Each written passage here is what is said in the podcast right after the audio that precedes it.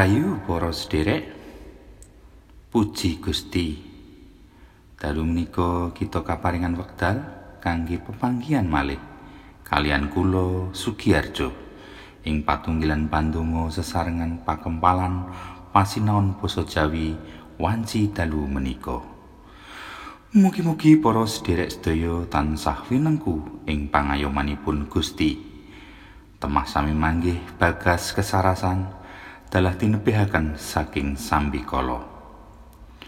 Sarening pagebluk pandemi COVID-19 ingkang dereng purna ugi ngantos sak menika, pramila sumangga kita nyawiji ngraos-ngraosaken mangsa Advent kanthi ndedonga sesarengan sacara online. Kita purwakani kanthi parpening kidung pasamuan Jawi. KPJ angka kalih atus kawan dosa kalih padha setunggal lan kalih. Rawuh sang Immanuel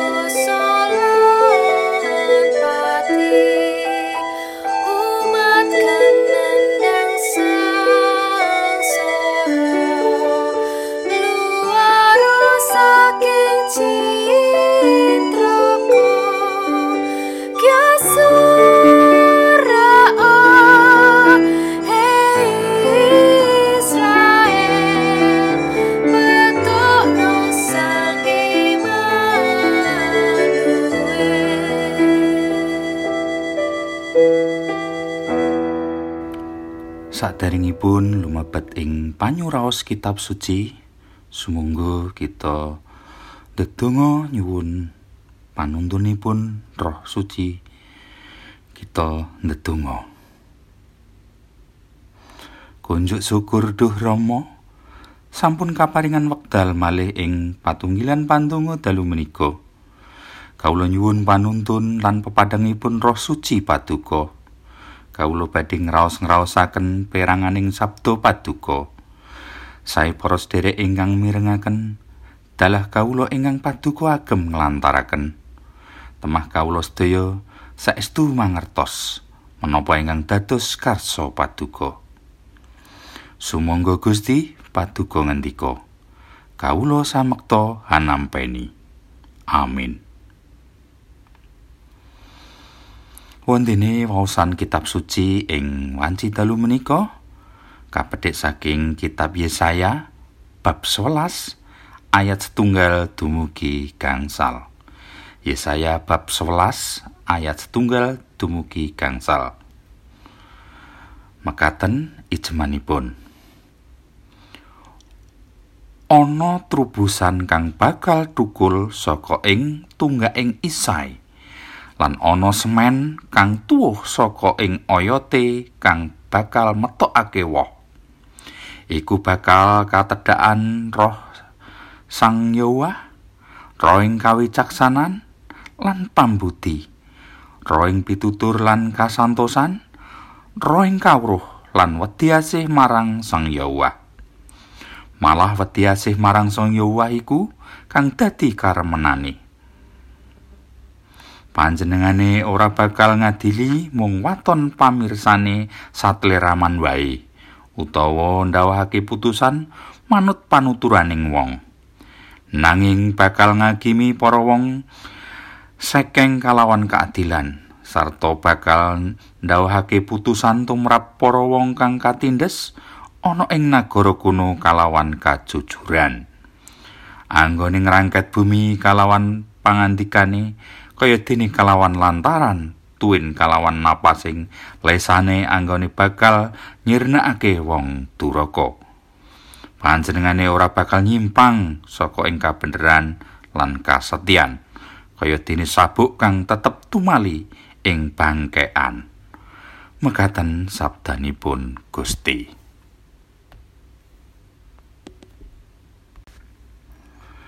Para sedherek ingkang kinasih, minggu menika kita sampun lumebet ing mangsa Advent.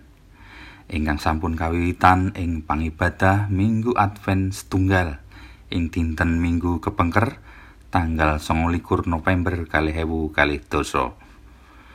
Sanadyan pagebluk pandemi Covid-19 ingkang dereng mendhogi lan ngantos minjang menapa purnanipun kita boten mangertos.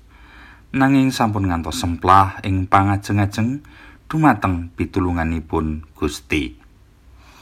Sanadyan kawontenan kita winates tandang tanduk kita ugi inggih kedah dipun watesi amargi pandemi menika. Kita kedah jagi-jagi sampun ngantos lirwo lan sampun ngantos kendhat anggen kita nyuwun dumateng Pangeran Yahweh ingkang akarya loka. Lumantar wawasan kita ing dalu menika saking kitab Yesaya bab 11 ayat tunggal dumugi gangsal kala wau. Kita kaemotaken malih tumrap pamecanipun Nabi Yesaya bab rawuhipun Gusti Yesus ing jagat menika. Wonten ing ayat setunggal dumugi tiga perangan A nyariosaken rawuhipun Gusti Yesus ingkang sepisan menika mujudaken pameca ingkang estu sampun kasembadan lan sampun kababar dados kasunyatan. Inggih wonten wiyosipun Sang Kristus ing kandang mendo ing kitha alit Bethlehem. Kinten-kinten pitung atus kawan dosa taun sakdaringipun Gusti Yesus miyos Nabi Yesaya nggambaraken badhe wonten trubus ingkang badhe tuwuh saking tunggakipun Isai. Lan saking oyotipun tunggak menika badhe semi tuwuh trubus ingkang rembaka ngedalaken woh. Wonten ing ayat setunggal nggih. Kawontenanipun manungsa kagambaraken kados dene wit ageng ingkang sampun dipun tebang utawi dipun tegur ingkang kantun tunggakipun. Menika nedahaken bilih kasangsaran ingkang ngedap-edapi ingkang aurat ingkang dipun tampi umatipun Gusti. Ngantos-ngantos trah tedhakipun Isai inggih menika tiang sepuhipun Daud kantun tunggak kemawon. Lajeng miyos Sang Kristus inggih tedhak turunipun Daud ingkang kasebat trubus utawi tunas ingkang kaparingan asma Immanuel ingkang kaparingan roh ing kawicaksanan lan pambudi roh ing kawruh lan ajri asih dumateng Allah. Inggih ajih asih menika ingkang dados karmenanipun. Lajeng ing ayat 3 perangan B ngantos ayat gangsal nyariosaken bab badhe rawuhipun Gusti Yesus ingkang kaping kalih menawi rawuhipun ingkang sepisan sampun dipun jangkepi kinten-kinten kalih ewu kalih dosa taun ingkang sampun kepengker. Milo pameca ingkang kaping kalih menika wekdal ingkang taksih dipun antu-antu dening saben tiang pitados. Wonten rawuhipun ingkang kaping kalih mangke Gusti Yesus badhe rawuh dados hakim ingkang adil lan jujur ingkang badhe njejekaken kasel kaleresan lan kasetyan. Saha badhe ngewahi jagat ingkang kebak kasangsaran menika dados jagat ingkang anyar ingkang kebak katentreman lan kabingan. Kados ingkang kaserat ing ayat-ayat candhakipun. Lan menika boten malih namung arupi pamecanipun Nabi Yesaya kemawon nanging sampun dados prastenipun Gusti Yesus piyambak. Kados ingkang dipun aturaken Rasul Paulus ingkang kaserat ing serat lalakone para rasul bab 17 ayat 3 dosa setunggal. Mekaten amargi panjenenganipun sampun nemtokaken dinten anggenipun badhe ngadili jagat ing sakleresipun lumantar tiang ingkang sampun kapiji mawi dipun iktosaken dhateng tiang sedaya srana dipun wungokaken saking antawisipun tiang pecah para sederek ing swasana pandemi ingkang taksih kedadosan menika minangka tiang pitados monggo kita tansah ngantu-antu rawuhipun Gusti Yesus ingkang badhe ngadili jagat lan badhe ngewahi jagat ingkang kebak kasangsaran menika dados katentreman lan kabingan kanthi patrap ingkang ajrih asih dumateng Allah. Nulodo Sang Kristus ingkang nggadahi karemenan ajrih asih dumateng Sang Rama.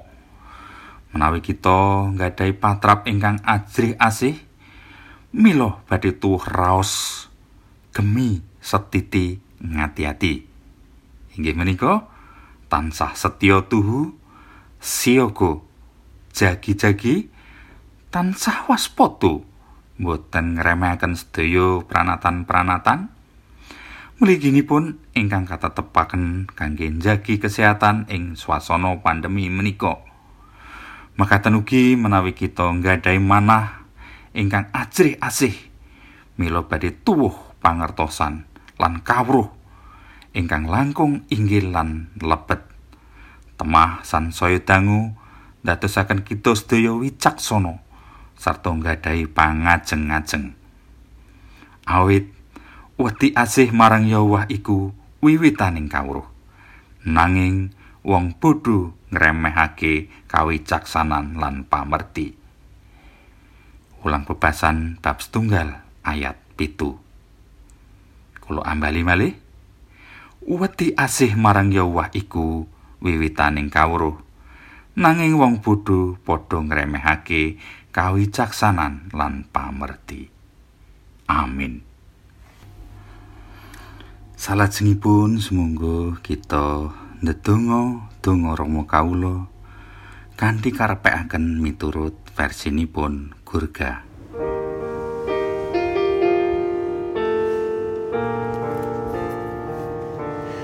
Rama kawula ing suwarga asma tuwa mugi kasucen Tuhan mugi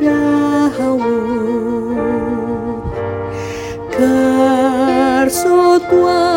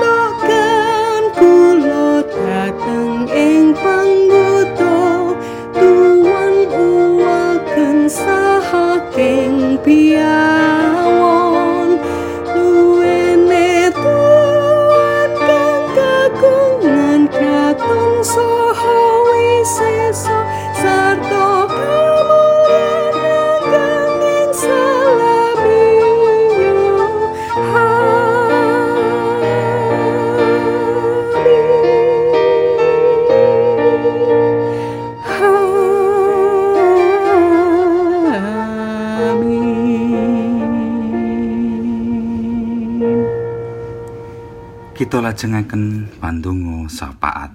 Sumangga kawula dherekaken. Duh Rama kawula nyuwun tumrap kawontenan sak mangke ingkang dereng purna ugi wontenipun pagebluk pandemi Covid-19 menika.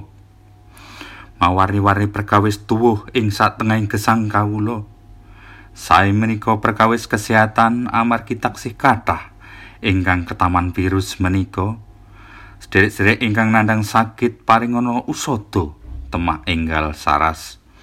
Saha anggenipun budidaya wontenipun vaksin enggal kasembadan.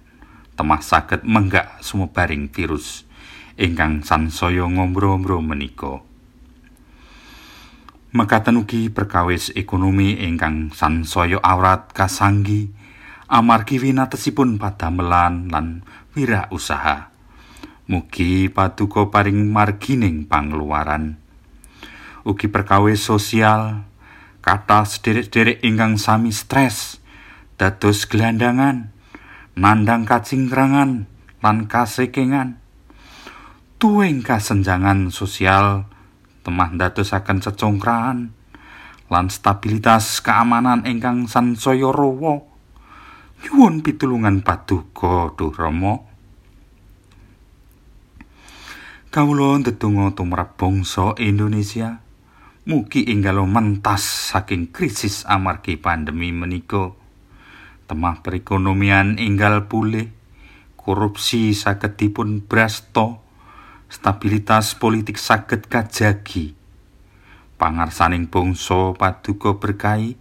Temah saged ngemban jejiban ingkang awrat menika kanthi wicaksana. Duh Rama, kawula inggih ndedonga tumrap gereja-gereja ing pundi-pundi panggenan. Makatan ugi GKJ Jakarta amargi pandemi ingkang taksih kelampahan menika mila kawula nyuwun pangayoman lan panuntun paduka. Murih anggenipun nyawisaken pelatusan-pelatusan pahargian mangsa Advent lan riyaya Natal saged kalampahan kanthi prayogi. Mliginipun tumrap gereja ingkang nampi pacoben, pangancam, pangrisaan lan panindes saking sederek-derek ingkang boten tanggal jawab. Mugi perkawis menika inggal pikantuk pangeluaran kanthi keadilan ingkang sayektos. Wonten sih palimirmo paduka pandonga sapat menika kawula aturaken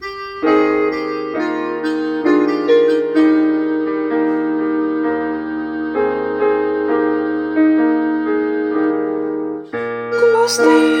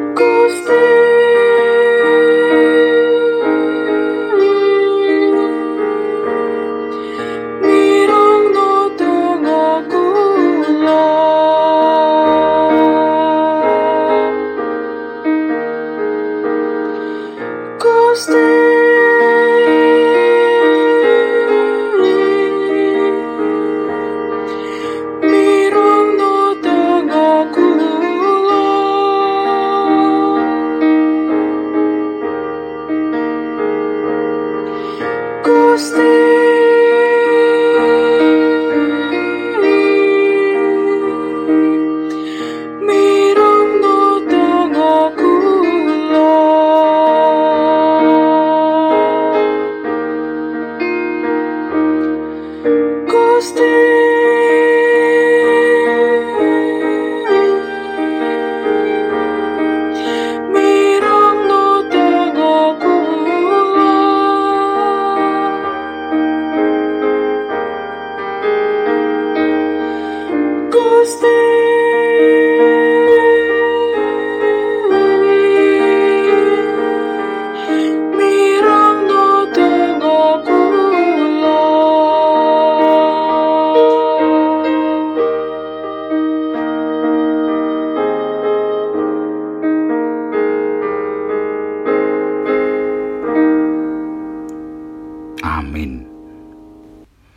Mekaten Bapak saha Ibu tuwin para sederek sedaya.